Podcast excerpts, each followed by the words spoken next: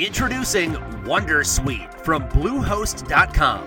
Website creation is hard, but now with Bluehost, you can answer a few simple questions about your business and get a unique WordPress website or store right away. From there, you can customize your design, colors, and content. And Bluehost automatically helps you get found in search engines like Google and Bing. From step by step guidance to suggested plugins, Bluehost makes WordPress wonderful for everyone. Go to bluehost.com slash wondersuite. Welcome to the How of Business with David Begin and Henry Lopez, the podcast that offers practical advice and tips on how to run and grow your small business. The How of Business helps aspiring entrepreneurs and small business owners achieve their definition of success and overcome challenges that get in their way. This podcast series focuses on the everyday common business issues, challenges, and opportunities that face the small business owner. So here now are your hosts of the How of Business, David and Henry. Well, welcome to this episode of the How of Business. It's Henry Lopez and David Begin here with you today and a special guest. David, why don't you share with us who we have with yeah, us? Yeah, we've today? got an exciting guest today, Tim Sanders, who uh, was the uh, Chief Solutions Officer of Yahoo.com, is on his own now, been a prolific author. I think if I said that correctly, he's written a number of books, and his recent book here has just been released. But uh, Tim and I have a little bit of background. We grew up in the same town, and uh, we were on the debate team together, and we were debate partners. So we were great friends in high school, and we were debate partners. And uh, Tim carried me to the state championship in New Mexico, which I'm very grateful for because I can use that on my resume. And uh, Tim went on and did some great uh, things in college. He was a national champion in college in extemporaneous speaking and uh, went on to work for a number of different companies. And we'll get into that here in just a little bit. But Tim, we thank you so much for joining us. And I will admit we are re recording this because I messed up on the first one. So want to thank Tim so much for his graciousness to re record our podcast. Hey, my pleasure. Yeah, yeah. So Tim was an early member of Mark Cuban and Todd Wagner's broadcast com. That's where he started, which had the largest opening day IPO in history. After uh, Yahoo acquired the company, Tim was tapped to lead their Value Lab, which enabled sales teams to close hundreds of millions of dollars in new business through rapid collaboration. And in year 2001, he rose to the position of Chief Solutions Officer and the company's leadership coach. In 2005, founded his own company, Deeper Media, which provides consulting and trading for leading companies, trade associations, and government agency. Tim is currently the author of four books, including the New York Times bestseller "Love Is the Killer App: How to Win Business and Influence Friends." It's been translated into over a dozen languages, and he's been featured on the cover of the Fast Company, USA Today, and New York Times, the Boston Globe, Christian Science Monitor, and CNN. Other books he's written is Today We Are Rich, The Likability Factor, and Saving the World, and Dealstorming, which has already come out. And Tim's been working really hard on getting that particular book launched. He, he currently lives in uh, Las Vegas, Nevada. So, Tim, again, thank you so much for joining us. And uh, we'll start the conversation off very quickly. But um, you know, in, in your current book, uh, Dealstorming, it really is ch- as a fundamental change to sales. Both Henry and I have a corporate sales background, and in looking at that book and reading the book, it is a fundamental change on how we we approach opportunities. You want to give us just a quick uh, overview on that? Yeah, absolutely. So, Dealstorming is a book about how to create teams, even a two person or a three person team around a sales opportunity or around an account crisis. And the premise of the book is that genius is a team sport, especially in sales. And for so many years, we've approached sales more or less as a lone wolf. I mean, if we get really, really stuck, uh, say if we're just an account executive, we might bring it up to our president or the business owner to get some help. But fundamentally, we try to do it on our own. And our research says that, especially in business to business, regardless of whether you're a big company or just a small firm, it's getting complicated out there. There's so much pressure for us to be really good problem solvers so we can earn our way into service. And uh, just the other night, you guys, I was finally getting around to seeing uh, The Martian with Matt Damon. Great movie. And one of the most important points that the character Matt plays makes is that it's all just solving the next problem in front of you. When you think about what he did to survive on Mars, to grow potatoes, to deal with the fact that his crop died, and to find his way back on that ship, it was just one problem solved after another. And that's the world of sales. We have to eliminate this thinking that sales is all about the perfect introduction by a referral or the magic presentation or the killer close. It's more than that. It's about solving little or sometimes very big problems that stand between you and the done deal. And I think, really, for entrepreneurs of all types and for business owners of all types, knowing the art and science of making a deal is the secret to controlling your destiny for everything you're ever going to do. Yeah, yeah, we're we're seeing so much of that in today's environment with crowdsourcing and collaboration at levels that we never saw. And Henry, you and I were in the corporate sales environment in the 1980s and 1990s, and we were unique because we were selling large application software programs, and we did get to work as a team. But you know, there was still that that overall thought that the salesperson was the leader and he was the guy uh, creating the direction and and what were the difference between the good salespeople and the bad salespeople that you used to work with? It also so much was about ego, and Tim talked about this, and speaks some more to it, is that ego that gets in the way of saying, no, I'll do this all myself. If I bring someone in, then I have to share credit. Uh, but the good salespeople, I was thinking about just that as Tim was talking about that. I was thinking about someone in particular. Well, the way they approached it is, as Tim was saying, is one problem at a time. So I've got to get this connection, then I got to get in with this person, and then I got to overcome this next person's objection. And so that's what I observed in the top sales guys. But this whole concept of bringing in help is is one I think that most of us, because we have these big egos, are challenged with. Too. Right. You know, we, we don't want to admit that we can't get it done by ourselves. We are sometimes fearful that by by sharing the experience with another person who's not in sales, we're going to slow the deal down. That's a real big fear. And I also think that we really think about sales from the standpoint of it's the salesperson's job. So, whether you're a business owner that's not promoting this in your culture, or whether you're a salesperson, you have to understand that in the world we live in, everybody is in sales. I mean, if your revenue is dependent on sales, then everybody in the company must be involved in the sales process. I mean, there's companies where it's really all about the perfect product or great marketing, but fundamentally, most companies, especially B2B, live and die based on their ability to land new business and to grow existing business. And that means everybody, including the receptionist, including the delivery team, everybody is in the sales department. And I think that's a really big paradigm shift. But the companies that make that leap, they win. Right. Absolutely. Yeah. Absolutely. The, the other thing is, as a small business owner, what happens is you are often all alone. And then you talk about in the book about the, the this team that you bring together for deal storming can include external members. And so speak to that if you would.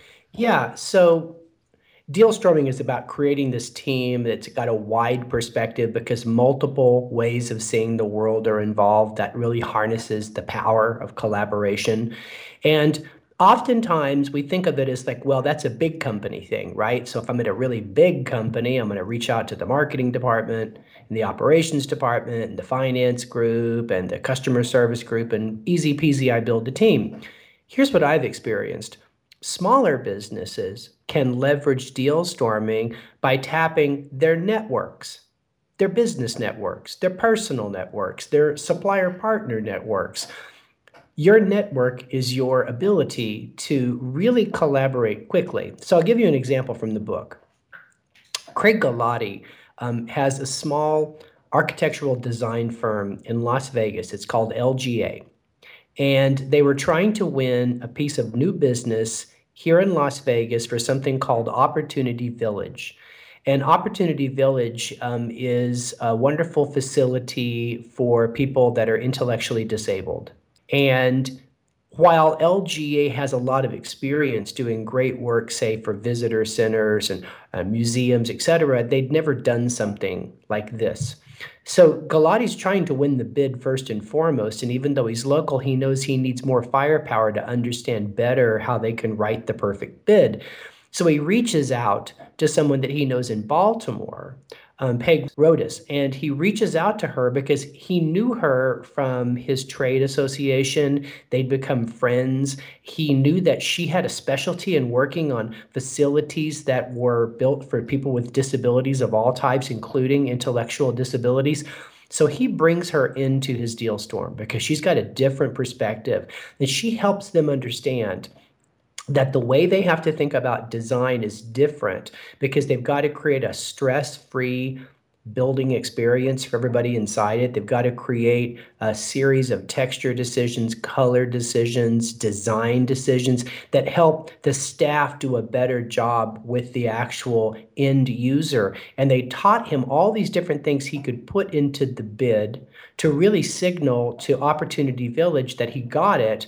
Rodas actually participates in the finals presentation by phone they win the piece of business and they ended up including her in the actual build and now she's brought lga into her own opportunities where she needed someone like them that have an expertise in tourism destination, et cetera, facilities. So this is a wonderful collaboration exchange. And I think anybody listening to the podcast, you can create these standing networks yourself. So you know that, okay, I know somebody in town who specializes in Hispanic marketing, Hispanic markets. I don't have any expertise there. But I do have a lot of expertise at selling to telco. So now we both have a niche. So I can help you, you can help me. This helps you as a small business be able to put together collaboration teams that help you fight a bunch of bigger than your weight. And here's the upside I believe that sales innovation, the kind of creative thinking that comes out of a deal storm meeting, it's actually easier for a small business to execute this than it is for a big business. With a small business, there's no bureaucracy. Frequently, the owner is sitting in the deal storm and she says, I approve of this. You guys know from your corporate background that the enemy of creative thinking is bureaucratic structure. So, for most really large companies, the really cool ideas, the really out of the box ideas that can change everything often can't get executed. But for the small business, they can. And that's why I think deal storming uniquely helps the small business owner. Yeah, that makes tremendous sense. I think you touched on also that because a lot of our listeners like us come from the corporate world, I think I know I bring to it this baggage of protecting the idea and shielding it whether it's because I don't want anybody else to get credit or I'm worried about the competitive aspect of it. But I think we're becoming so much more enlightened that actually, when you let ideas breathe, when you bring in trusted, valuable people onto the team, and even if they're not in your company, like you just described in this example, that's really where you see this exponential benefit for small business owners, right? Absolutely, right? So what you're talking about here is this way of thinking, this silo mentality. And the silo mentality exists at big companies because they have budgets and they have priorities. And so oftentimes this causes groups to compete with each other. And it, they get hardened over the course of time, not just to protect their budgets and their resources, but because they begin to build up attitudes about other groups. So frequently, sales, they think of the legal department or in some cases, the engineering group, they think of them as the land of no. because every time they talk to them, they hear no. And it creates, you know, that scar tissue in an organization, causes them to not collaborate or be very tepid about it when they do. Small business owners, they don't have this problem. I mean, when I came up with the concept of deal storming, I was working for Mark Cuban in Dallas. It was the startup he sold eventually to Yahoo for all that money, right? Six billion almost. At the time, we were called AudioNet. At the time, we were probably only, mm, I want to say, 50 or so employees. We weren't that big of a company. So for us, everybody was in sales because we were fighting for our survival. I mean, we were a very little company trying to beat big companies like Microsoft's Window Media Group or Real Networks. So collaboration was a natural.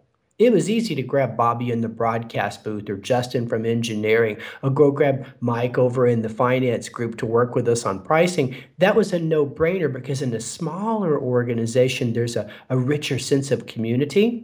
And it was also easier for us um, to tap into our supplier networks, whether they're companies we got bandwidth from or companies that we got gear from, we would tap into them. I remember in one deal storm, we involved UUNet, which was a leading bandwidth provider, Level 3, which is another huge company there in Denver, in your backyard there, David. Mm-hmm. And um, we also included Dell. And we got some of their sales geniuses involved in a couple of our bids. And because they were our suppliers, they were happy to help and they really helped us win deals. Interesting. Interesting. So that, uh, you know, one of the biggest challenges I think that small business owners has is how do you develop a trusted external network? Is there a way you could help people identify whether you can trust this person or not trust that person? Because you do have that feeling like you're out there all alone and it becomes very, you know, it becomes challenging to find good partners. Yeah, sometimes the best collaborators for you, just like uh, the situation with Craig Galati and LGA, um, they're people that are in your industry, and the reason they're the most helpful is because they they know the most, you know, at the contextual level, right? They understand your business, um, but you worry a lot because wow, are they going to steal my business? So there's a, a word that that I like to use to describe the good partner, you know, who has all the great relevant knowledge, but at the same time you can trust them, and I call them competimates. Okay. A competimate is technically a competitor, but you are friendly with them, and historically, you've never run into them in the market. And even if you did, you know they'd play fair. A competitor competes with you in the market, and you're not sure if they would play fair if you ran into them. Okay. So, what you've got to do is you create relationships is just start out by sharing knowledge at a higher level, not at the deal level. So I think, you know, for Craig and, and for Rodas, you know, the way they were able to build rapport was to talk a little bit about what's going on in the industry with design build. So design build is a really big movement in architecture. It has a lot to do with public private partnerships and rethinking um, how facilities are built, where there's more of a single source experience for the end customer, whether it's a government agency, university, et cetera. So Craig and Rodas ended up building up a whole lot of rapport over their willingness to share everything they knew about how design build affected their business. But it wasn't proprietary information like a deal that was in play or an existing relationship. It was something that they acquired through hard work and reading and asking around, nothing proprietary to it. But you could just tell that as the knowledge sharing was equal and consistent, you could see that each of them cared about each other's success. And I think that's the little stepping stone for you to take someone that you know casually in business and elevate them to somebody that you would bring into the circle of trust. Okay, great point. Good. Because I've got trusted advisors, and Henry and I both, you know, have a circle of people that we rely on, whether they're vendors or people that we rely on for information. And it does take a little bit of trust. And I, do like the idea of determining if you think they're a pure competitor or if they're going to be somebody that uh, in the same industry but doesn't necessarily going to compete against you.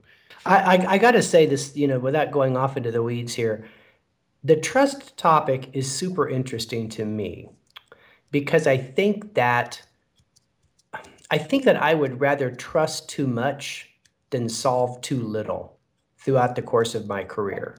I think that we we've spent a lot of time as leaders and as business owners trying to figure out how to get people to trust us, right? Trust what we say, mm-hmm trust our services to be good, trust that we will always look out for them. We're really good at that. But but how good are we at increasing our ability to trust others? I mean, face it, we're blocked 90% of the time when it comes to trust. There was that one guy seven years ago that we trusted and he did us wrong and our ego gets huge and we just worry that every single person in our life's going to do to us what that guy did Folks, that is not a strength, that is a weakness. we are letting our past make it impossible for us to create our future. I think the ability to extend trust intelligently is a superpower in business. And the only way that you develop that superpower is to have a strategy, to test that strategy often, to be very swift and decisive when someone displays that you cannot trust them, but to push your boundaries every single day and ask yourself, Am I taking a little leap of faith? Because that is the only way you can develop the kind of trust that you need to develop to become a very innovative person and a very agile business leader. Yeah, I couldn't agree more. That's such a great point, Tim, because a lot of us have looked in the past where we did trust somebody and it didn't quite work out. But, and then we start pulling back and we lose our creativity, we lose our ability yep. to grow. And that's your ego just killing you. That is your ego just holding you back, right? Because you're like, I never want to have this happen. But even in those situations where you trusted someone and they betrayed you, the question I always ask is, what was the collateral damage? Right. Like, what happened? Well, my feelings got hurt. Okay. How much money did you lose? None, but it made me look bad. Okay. How much damage came from you looking bad in that moment, say for your brand moving forward? None. Then get over it, I say. What is the difference between someone betraying your trust and someone just being a loser that you never should have collaborated with in the first place who had nothing to add and wasted your time? We have that happen all the time. Right. But that doesn't trigger our ego because our ego protects us in that situation. Our ego says, oh, no, no, no, David, that was still valuable for the sake of talking for 30 minutes. But when you are betrayed, your ego flips. And I, I, just really think the secret to being more trusting and to be able to bring on more collaborators in your business life is to take another chance and remember for every person that betrays you, ultimately, there's nine people that prove you right by being trusting. And you've got to have an even accounting of those exchanges or like I said, your ego will just eat your lunch. Yeah, that's such a great point. We always point to the one person that might have betrayed us, but the other nine people that we've worked with that's worked mm-hmm. out, we don't think about them. But that's such a great point. And I'm really I've got some issues here right now that I'm working with that's focused on trust. And I would agree with you. I'd rather be a little bit more on the trusting side. And I'm going to get burned every once in a while. And that's part of being in business and part of doing business. But I think if you approach it intelligently, and you look for telltale signs that maybe you know this is a good person to trust more this is a person i probably ought to pull back my trust on yeah. you can minimize that damage. I mean think about it this way. As a business owner you have to hire people. I mean talk about an, a giving trust. Yes. So you hire someone they turn out to just be a good interviewer. They, they can't perform. Right. That attacks you a little bit but as a business person, you kind of write that off because you know employees are a cost of doing business and you're going to get it right, et cetera. And if you're a really good business owner, over the course of time, you get much better. And you get really good at hiring and you get really good at thinking about the interview process so that you don't have those things happen again. And eventually, you're really, really good at hiring. Well, that's just an example of trust excellence. You just need to develop that in a lot more categories than hiring. Right. That's a great point because that's exactly the situation I'm in right now with employees as far as learning to trust and you know trust yourself as far as the process is concerned that you will get better at it but also you know you got to trust employees on the flip side though tim i've seen people run small businesses where they've just completely thrown it off to their employees you know you read articles in the newspapers about the the accountant was such a sweet old lady and she ended up with $450,000 you know that she embezzled from the company and and now the company's bankrupt. So you got to be able to manage, like you said, intelligently trust, trust but verify might be another great statement that you and I've heard well, before. Yeah, that's a Reagan thing, right? But I like that a lot, and I also think that as you trust people, you have to you have to have a fail-safe plan, right? So it's like let's talk about the accountant situation because I've known some small business owners who've lost everything because of that hire or that outsourcing partnership, right? Mm-hmm. And you know, 49% of it I think, was on that accountant, okay? But 51% of it was on that business person. Why in the world do you not have enough fiscal checks and balances to routinely look for deviations like this? That's not about not trusting your accountant or not trusting your partner. That's about understanding the strategic nature of cash So, so Right. I believe a lot of times, you know, we file it and forget it. That's not why you bring an accountant on. You bring an accountant on to scale your business, but you've got to have processes in place to have transparency about what's going on with the money. I, I had a friend once who uh, he had a real estate business that went down because of this, and when they confronted the bookkeeper or the fi- financial person that was involved, she said she'd never done anything like this before. But what can happen is when you are left with that much freedom, and when you're left managing that much cash flow with absolutely no recourse and no one's looking into it at all, the temptation becomes irresistible. So sometimes, if you'll just put processes in place to signal to people that there's a high degree of transparency in what you're doing, it helps deter them as well and save them from themselves. Right. So, you know, it gets back to this idea of how can we be more intelligent in our decisions to trust people, whether it's collaborating over a deal, whether it's hiring someone, or whether it's hiring a third party service to do something that's business critical. We just have to get smarter about it, and we've got to think like a designer, and we've got to put things in place that help someone save them from themselves when it comes to these kind of things. Great point. I want to go back to the the deal storming, putting together the team, like we just talked about it. And the other comment I want to make is I think also what happens for business owners, I know it's happened to me, is we we're so defensive because everybody wants a piece of us. They want some of our money. They want to take us, whatever. Uh, all of that, we, we get defensive, and so that's maybe also why we put up those fences to external team members. But in, in the organized phase, as you talk about it in the book how do you i know you've got a couple of ideas on how you avoid that bias. For example you mentioned bringing in the receptionist. My i come from the thinking as oh well what value is she going to add? And that's obviously wrong but what, what are what are some of the things to think about from a small business owner as to how you determine this person whether internal or external might be a good fit on this particular brainstorming or deal storming? So let me tee this all up. So deal storming is a process. Think of it as brainstorming with a lot more structure around it. So deal storming is a process that has seven steps. And we're going to talk through these, but the first step is to organize the deal storm team. That's a really important step. As you organize the deal storm team, here's what I want you to think about. One, you gotta you gotta think about qualifying, okay? Because to me, step one is always qualify with everything that you do when it comes to resources. Okay, so the first thing you're gonna do is ask yourself, how big is this opportunity? How big is this challenge? That's where you prioritize it. And then you have to ask yourself, how difficult is this situation? So if it's a very big opportunity, it's a very difficult situation, then you're going to need a, a larger team. And when I mean larger, I don't necessarily mean a whole lot of people. What I do mean is a very wide set of perspectives. You're going to have to go really far outside of sales usually to solve a really difficult challenge. But if it's important enough, then it's worth the time and effort to recruit those people and have them you know, bring their resources because you're going to owe them. Either it's an employee that's going to be taking time off of her work, or it's a third party that you're going to have to eventually repay. You have to qualify these opportunities. So once you say, okay, scale of one to 10, it's a seven in terms of you know value.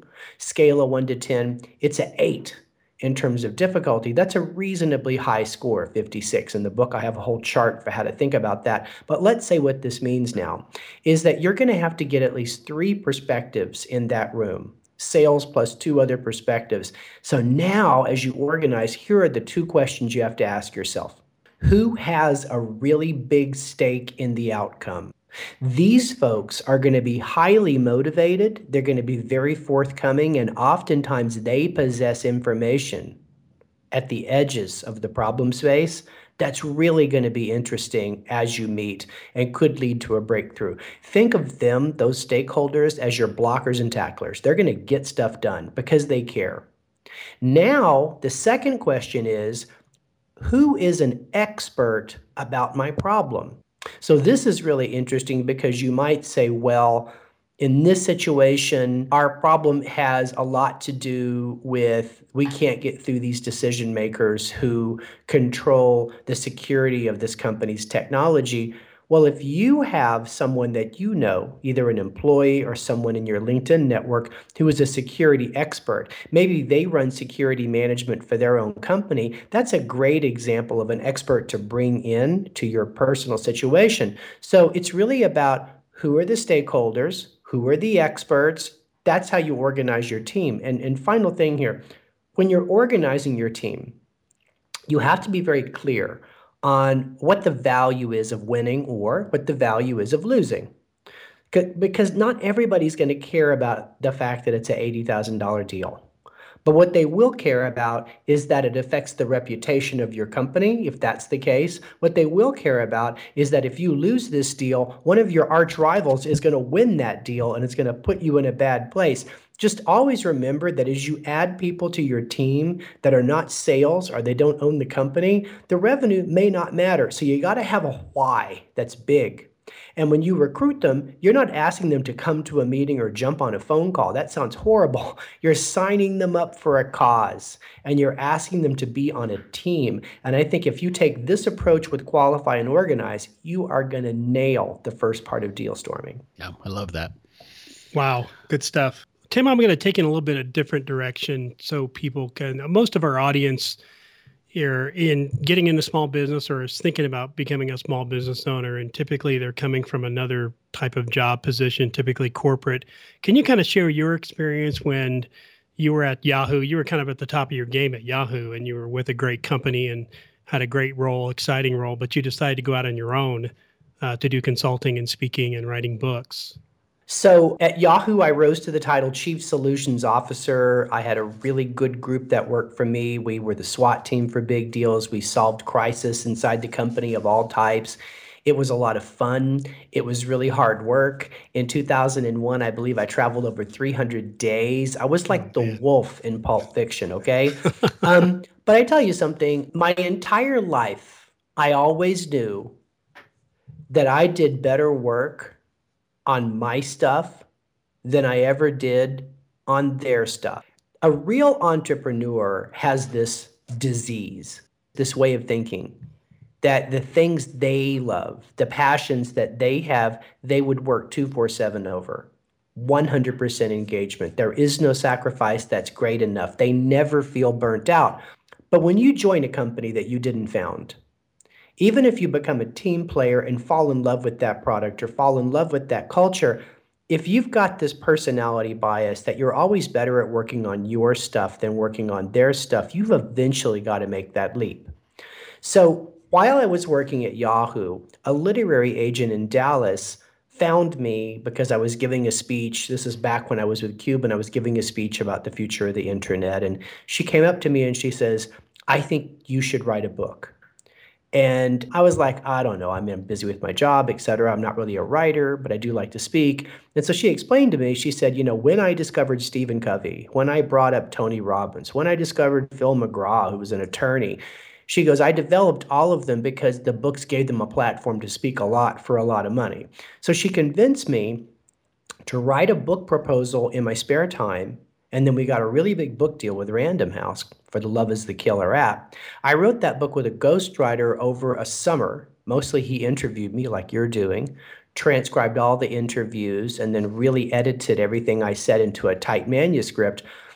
When the book came out, it was debuted by Fast Company, who put the book on the cover. This is February 20, 2002. And when I went to work the next Monday, there were like 20 voicemail messages on my machine from talent agents and speaker bureaus across the country. Uh, their clients wanted me to speak at their conference. And that kind of began my move.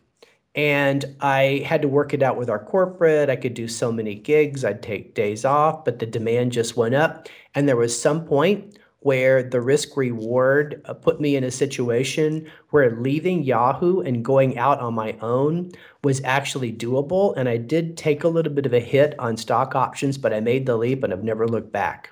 That's tremendous. That's tremendous. I love that saying, Henry, that uh, Tim has there, where you're better at working at your own stuff than somebody else's stuff.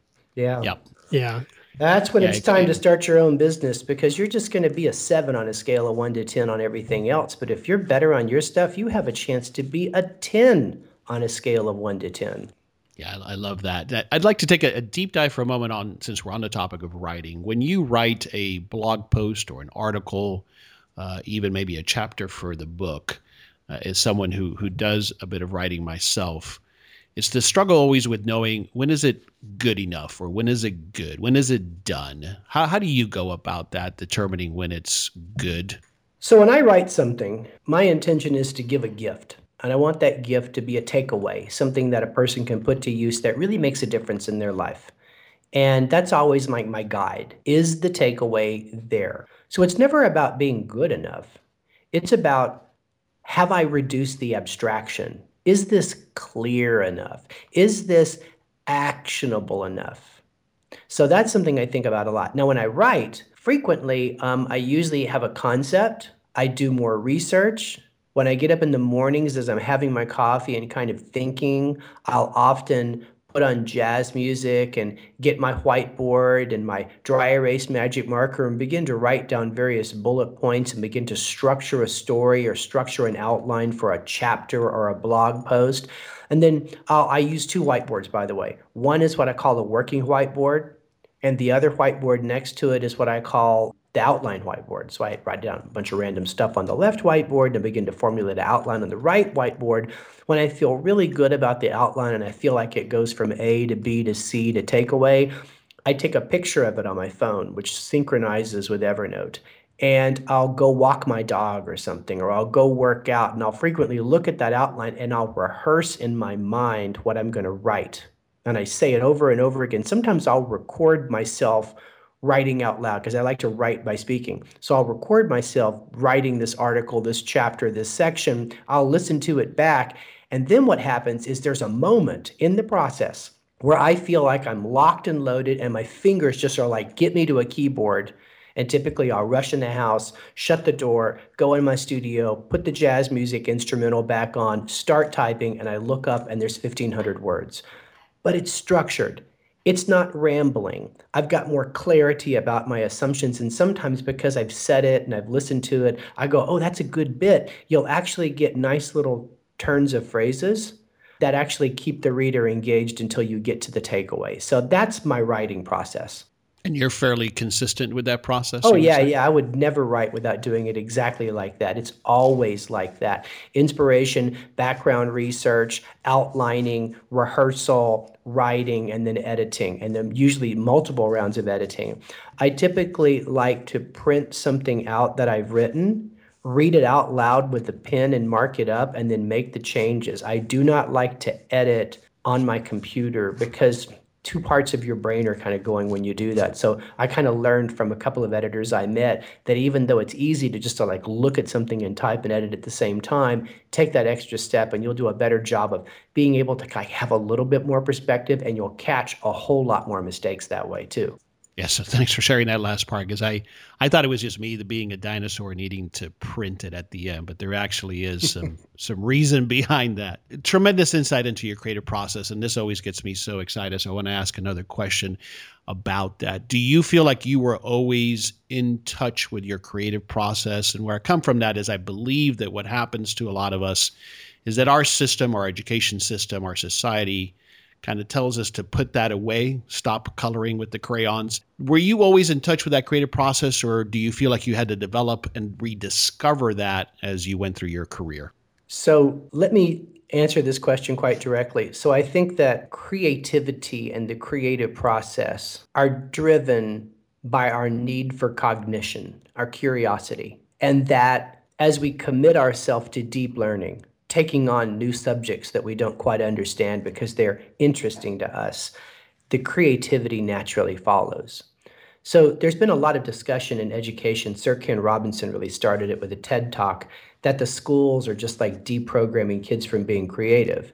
But I find that that's not necessarily the case. I find that what the school is doing is it's not appropriately motivating us to learn after school. It's not teaching us the inherent value of pursuing deeper and deeper and deeper knowledge and going further and further out on the edges. I believe creativity is an offshoot of learning. So I think that it's not so much that people say don't be creative, it's that we say get your knowledge just in time, or we say curiosity kills the cat. When we begin to take on that attitude for whatever reason, that we shouldn't continue to ask why, and we shouldn't push the boundaries on what we know, that that's the real issue that managers and leaders and business owners need to tackle. So, you know, you can limit people to, to your existing process, but you're not killing creativity. But if you allow people to just do business with the same knowledge they came into your company with two years ago, then you're demolishing innovation. You got to push your people to keep learning, keep asking why till they get to the problem. Tell them it's okay to go Columbo when you're trying to crack the case. If you can spur curiosity, creativity will naturally come by, right behind that. Yeah, that's wonderful. And so perhaps it's this whole idea of study enough to pass the test, and maybe that's what stifles it. But I love it. Creativity is an offshoot of learning. So it's about really developing and expanding your curiosity, and that's what leads to creativity. Did I get that right? You did. And let's tie that back to the dealstorming topic. Now, you know, I talked about there's this process and steps one and two, like one is qualify, two is organize, three is prepare.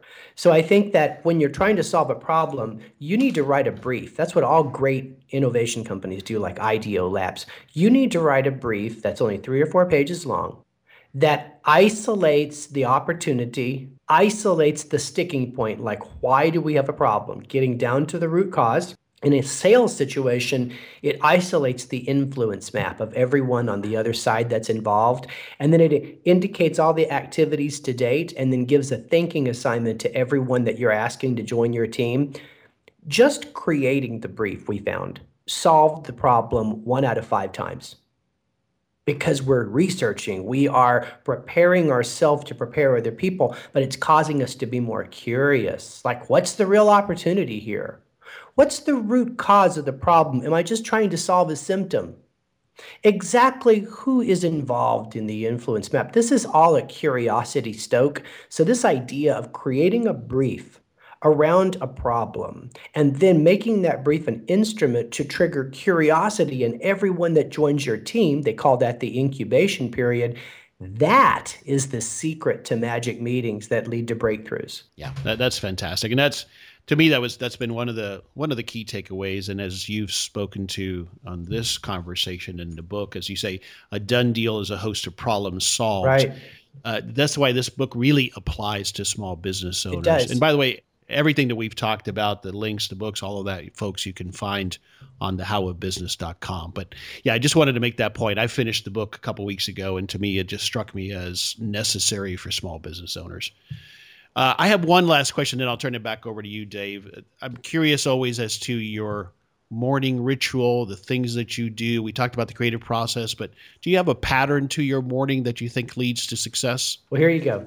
So, wake up, I make coffee while my wife makes the lemon water. That is two warm lemons squeezed into water. It's the first thing you put into your body when you get up. Google that, everybody, it'll change your life. Over coffee, I like to read out of an ebook, maybe for the first 30 minutes. Usually, the ebook either helps me or it helps one of my main customers or partners. I like to call that slow food. Norman Mailer called his morning readings combing his brain. John Maxwell calls it owning the first hour. But whatever you do, remember breakfast is not only just the most important meal of the day for your body, it's also the most important meal of the day for your mind. So so make sure you start out that way. If you wake up and you experience a sense of dread for the day or uh, a little bit of stress or animosity about a situation, I want to challenge you to go through a gratitude exercise. I do this up on occasion where after I read, right before I crack open the laptop, check the email, and get going with all that other stuff, I think about two people that helped me yesterday succeed. And I think about their motivation, which is never luck. And I think about what they mean to me. And sometimes I'll even think about someone that I think is going to help me in the coming day. They call that uh, giving someone credit. That comes from uh, Dale Carnegie, 1930s. But the gratitude exercise will really get your day started right. And by investing the first half hour to 40 minutes the right way, when you open your email, your inbox will not signal to you that you are behind. You will not be letting someone else out there control the tempo of your day because business owners and leaders, listen to me, success is about having really consistent tempo. It's about having good energy and brain fuel. I believe that the emergence of email and social networks and the 247 media cycle has, has created a nightmare for the average person um, when it comes to focus and when it comes to strong morning units. I believe that morning productivity is at an all time low. So if we get up and methodically approach our day, we become very different and much more effective than everyone else who just wakes up, checks their email, goes on Facebook, and lets the world just put them through the blender.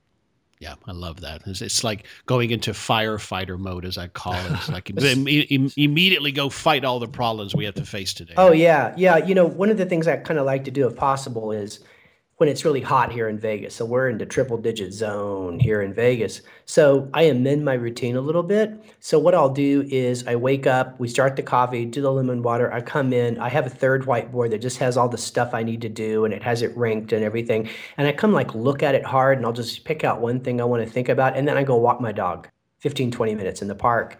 And I really don't try to solve all the problems. I just let them kind of roll around in my head. But a lot of times you'll get an idea. Uh, it could be an idea for a blog post, a solution to a problem, whatever it is. If you can just get that first little win on a Monday morning or on a morning, it really leads to a breakthrough day.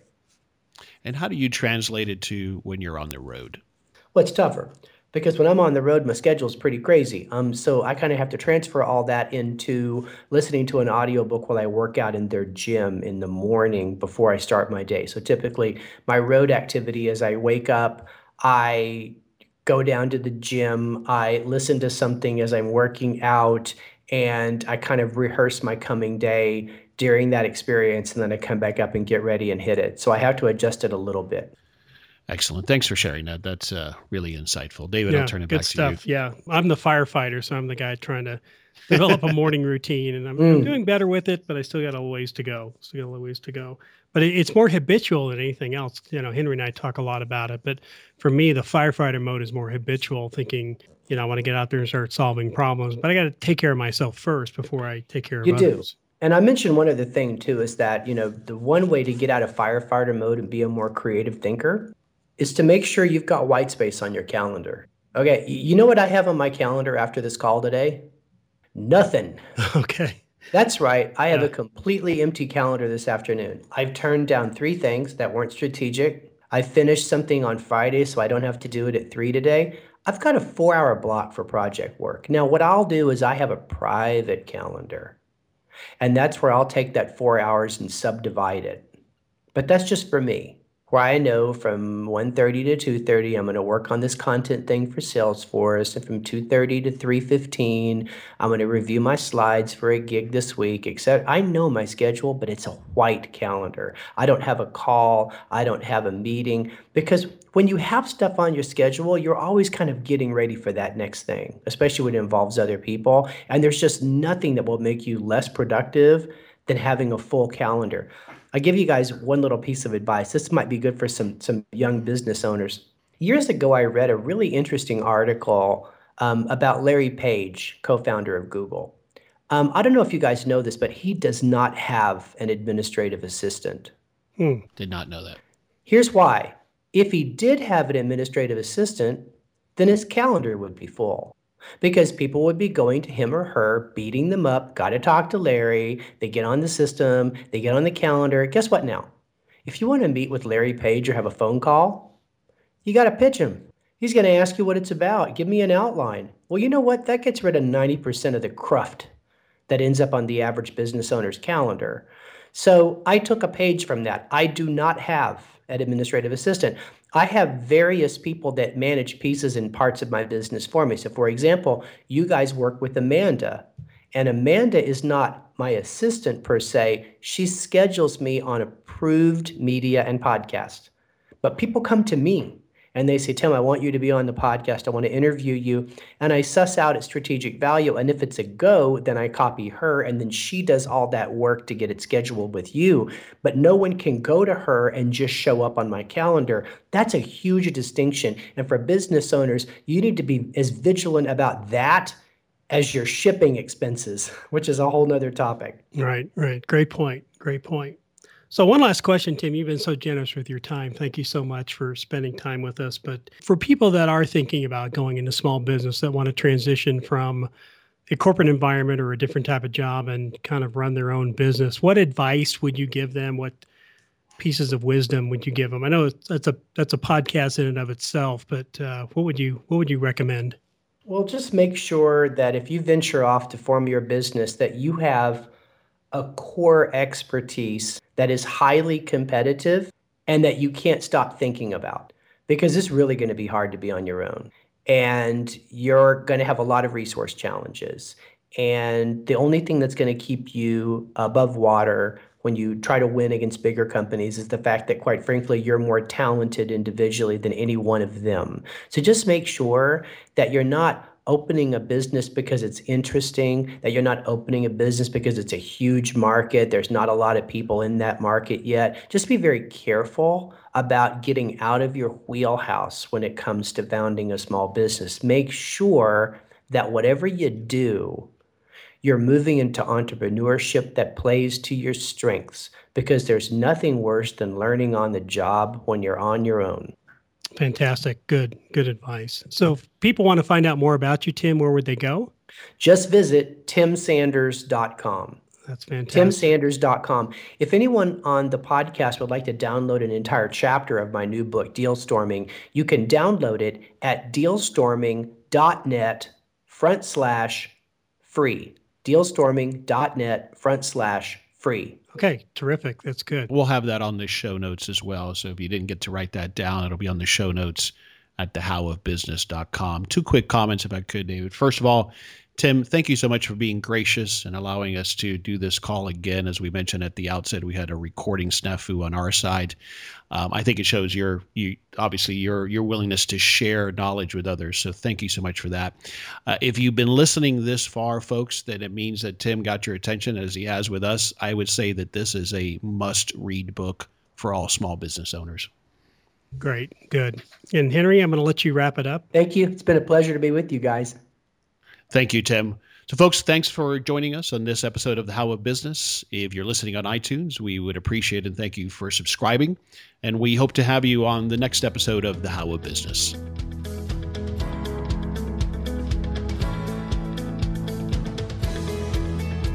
Thank you for listening to The How of Business with David Begin and Henry Lopez. We hope you found practical ideas to help you start, manage, and grow your business. If you enjoyed this podcast, leave a comment on iTunes and go by LevanteBusinessGroup.com and learn more about Levante's resources to help you with your small business. Until next time, thanks for listening and go live your dream.